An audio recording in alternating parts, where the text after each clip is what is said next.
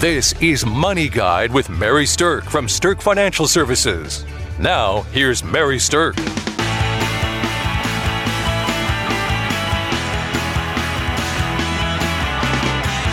Today I have with me Kelsey Banky, who's a certified financial planner at Sterk Financial. Hi, Kelsey. Hello. How are you doing this morning? I'm doing fantastic. Awesome. All right. So, how not to be average? Um, we get a lot of questions about portfolio performance and things like that. And people wondering, you know, is my portfolio doing what it should be? What's the long term averages that we can expect and things like that? So, I thought it would be really timely to do a show about how to not be average and understand what goes into portfolio um, issues that creates maybe below average performance. And then that will give you some clues on how to fix it. So here's the thing um, averages are interesting, and long term averages have a lot of, of, I guess, different things that go into it. But according to an NYU study, stock returns since 1928 have a long term average of 9.5%. Now, I can say that in the last maybe 10 or 15 years, I don't think we've seen numbers anywhere close to that. I would agree with that, Mary. But long term, that's still the number. Now, when I kind of entered my career, the number was more above 10. but we don't use that average anymore. But that's what the NYU study says that since 1928, you're looking at an average of 9.5%.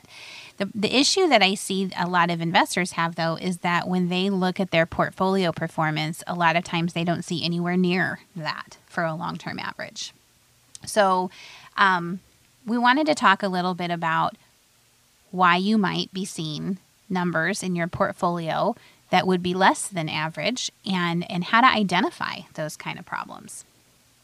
So, first of all, let's talk about your portfolio. Okay, in your portfolio, you're going to have a number of things. And um, the best tip that I can give you is to regularly analyze them. Kelsey, how often would you say you think people actually do analyze their portfolio? You know, I have people tell me, I haven't looked at it since I put the money in. And, and I have people say, oh, I, I kind of look at it once a year. And, and, then there's a few more people that look at it pretty consistently monthly, but I, I would say they're definitely not in the norm. So well, I would say probably annually. And I think the people who look at it monthly aren't really looking at anything other than did it go up or down? I would agree. So mm-hmm. that's not really what I would call analyzing performance. I would say that's just looking at how it's doing. So analyzing performance really kind of hits three different areas. You want to look at performance compared to their peer group, and we'll talk about what that means. You want to look at something called overlap, and you want to look at something called skew. So, regular analysis of performance overlap and skew is, I think, a really good tool to use to figure out where you might have some below average issues happening and what's causing them. So, okay, let's talk a little bit about performance. Performance in a market, let's say it's a mutual fund or a stock, the, the market's going to go up or down. So, when I talk about performance, I'm not talking about how far did you go up or how far did you go down or even did you go up or did you go down because the market is the market and it's going to go up and down and that's part of the beautiful ride that we have when we invest but what you can do to judge whether or not what you're investing in is actually good or bad is to compare it against something else that's like it Okay, and that's what a peer group is. So, a peer group is a set of like things that can be used to kind of compare and quantify how you're doing. All right, so let's use mutual funds for example. Okay, in mutual funds, there is a great way to do peer group performance by using a company called Morningstar. And Kelsey, when when when you use Morningstar, what would you say is the first thing that you look at? First thing you need to look at is, you know, what kind of investment is it? Uh, what asset class does it fall into? So there's um, everything from large cap growth funds to medium to small companies, um, international bonds. There's many, many different ways to invest. And first of all, you got to know what kind of investment is it. Yep. So let's use Morningstar as a tool. And, and, I think anybody can get online at morningstar.com and start to use that as an analytical tool, or you can ask your financial advisor to help you analyze those things. So when you look at your mutual fund, Morningstar is going to tell you what category it falls into. All right. So let's say the category is a large company growth fund. There are a couple thousand large company growth funds out there in the world that investors can choose to use. Okay, a couple thousand choices out there. That's an astronomical number. That's just this one category. So, how do you know if your fund is in the, the above average in that category or below average in that category? That's the big question, right? So, Morningstar has a great thing that's called a peer group ranking system that they use. And first of all, they'll show you how many funds are in the category. And then they'll show you where does your fund rank in that category. Okay. On the Morningstar system, it's kind of funny because they their scoring system is like golf. Lower is better. if you can get a hole in one, you are knocking it out of the park. So, um, you know, a peer group ranking of one means that it's the best, and a peer group ranking of 100 means that it's the worst. So then that means average is going to be 50. 50. Yep. So you can look at that and say, okay, last year my particular fund was in the 35th percentile. Well, that's above average. Or you can look at it and say, oh, my fund was in the 87th percentile. that's well below average. What's going on? And what's interesting about using something like Morningstar to do peer group ranking is that you can see not just what your ranking was year by year, you can see what the averages are that those different rankings have have done. So like you can see what's the last year, you can see what the 3-year or the 5-year or the 10-year ranking is, and you're going to be able to see if the long-term performance has above been above average as well as if the short-term performance has been above average. So when you have a fund that is below average and you have 2,000 choices of what you can invest in, you have to ask yourself whether or not you, there's a reason to continue to hold it. like, why would you hold a dog of an investment if it's consistently below average? Now, there might be some reasons. There might be tax reasons. There might be other reasons that, that you want to hold this fund. But the peer group ranking is going to give you an idea about whether or not your performance is above average. So, that's kind of what we wanted to share with you about performance measurements using the peer group ranking. So, again, you can go out to Morningstar and you can um, ask a financial advisor. One of the things that we're giving away, we try to do this about once a month, is that the first five callers who call can get a free portfolio review. And when we do a portfolio review for people, we actually do the Morningstar peer group rankings for you so you can actually see how any holding that you have compares to its peers using Morningstar as an analytical tool. This is a very, very valuable uh, experience. Normally, it costs two hundred fifty dollars to do mm-hmm. this, and I think everybody that goes through this process finds a lot of value that comes out of it. Even if they have a really great lineup, there's always ways to improve and reduce your risk. Um, and so I strongly encourage you to call about that. Yeah, so call us 605 217 3555. The first five callers will do a free portfolio review for you. Um, I also want to mention that we do have a seminar coming up. Doesn't we're not talking about averages in the seminar. What we're talking about in the upcoming seminar is navigating your finances through a divorce. We're very empathetic to the fact that this is a tough time in somebody's life, and if we can help you navigate your finances through this, I think that um, there's a lot of value in that. We we our goal is to help people go through this time and get to the other side of it by taking some of the complexity out of it, by helping you set up things so that you feel confident about your financial future as you move forward post divorce. And that seminar is going to be happening on July 26th.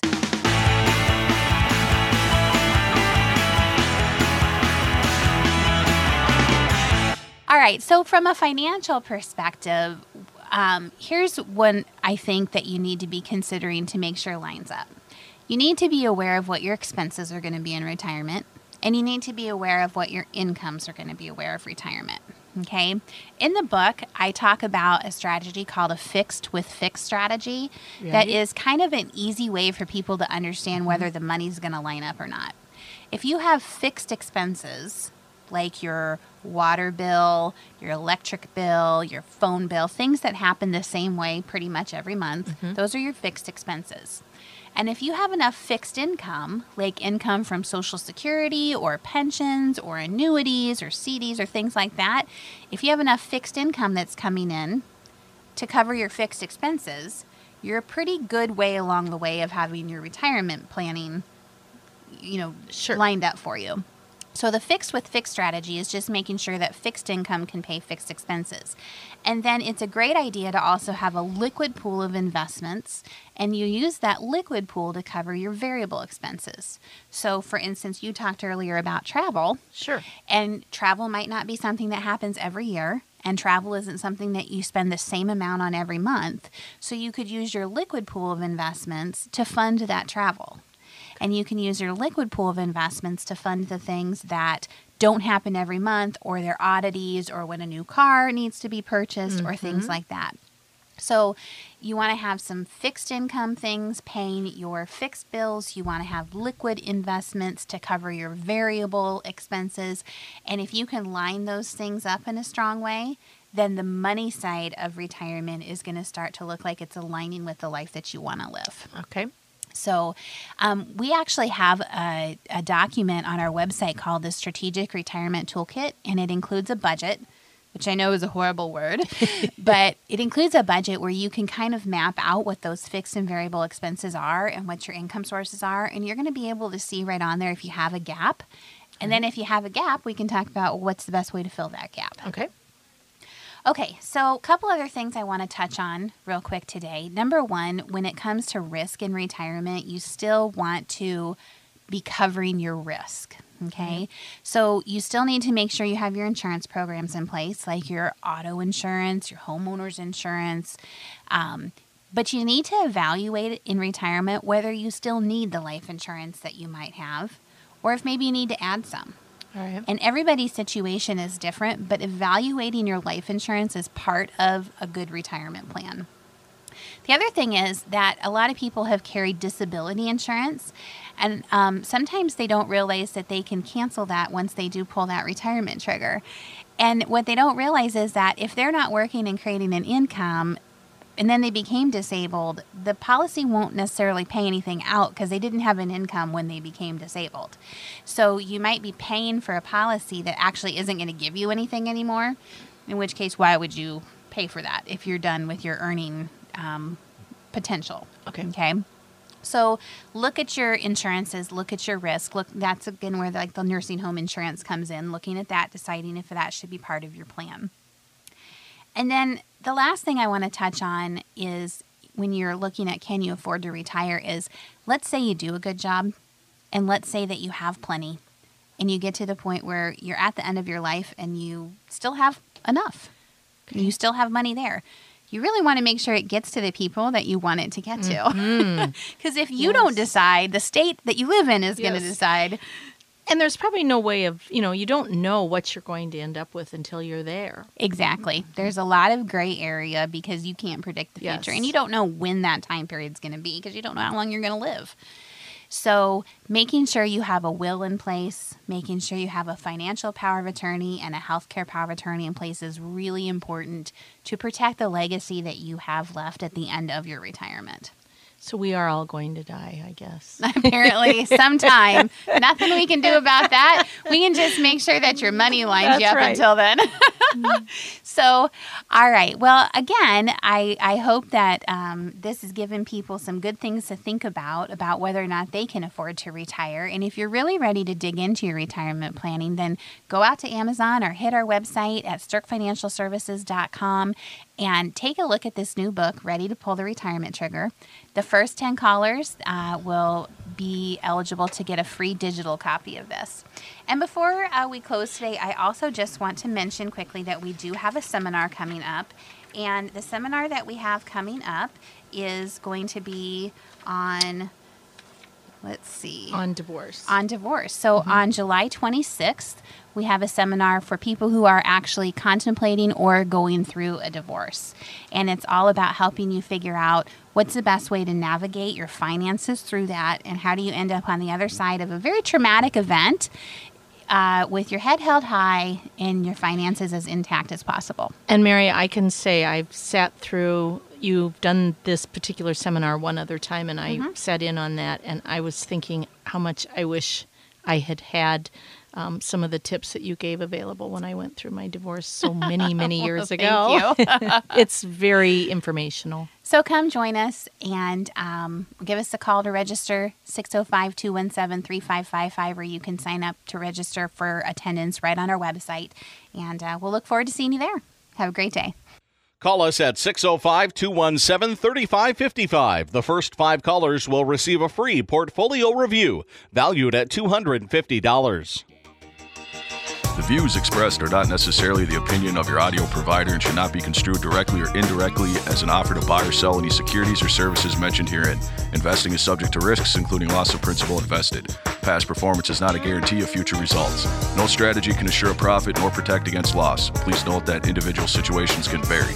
Therefore, the information should only be relied upon when coordinated with individual professional advice. Securities and investment advisory services are offered through Woodbury Financial Services Inc., member FINRA, SIPC.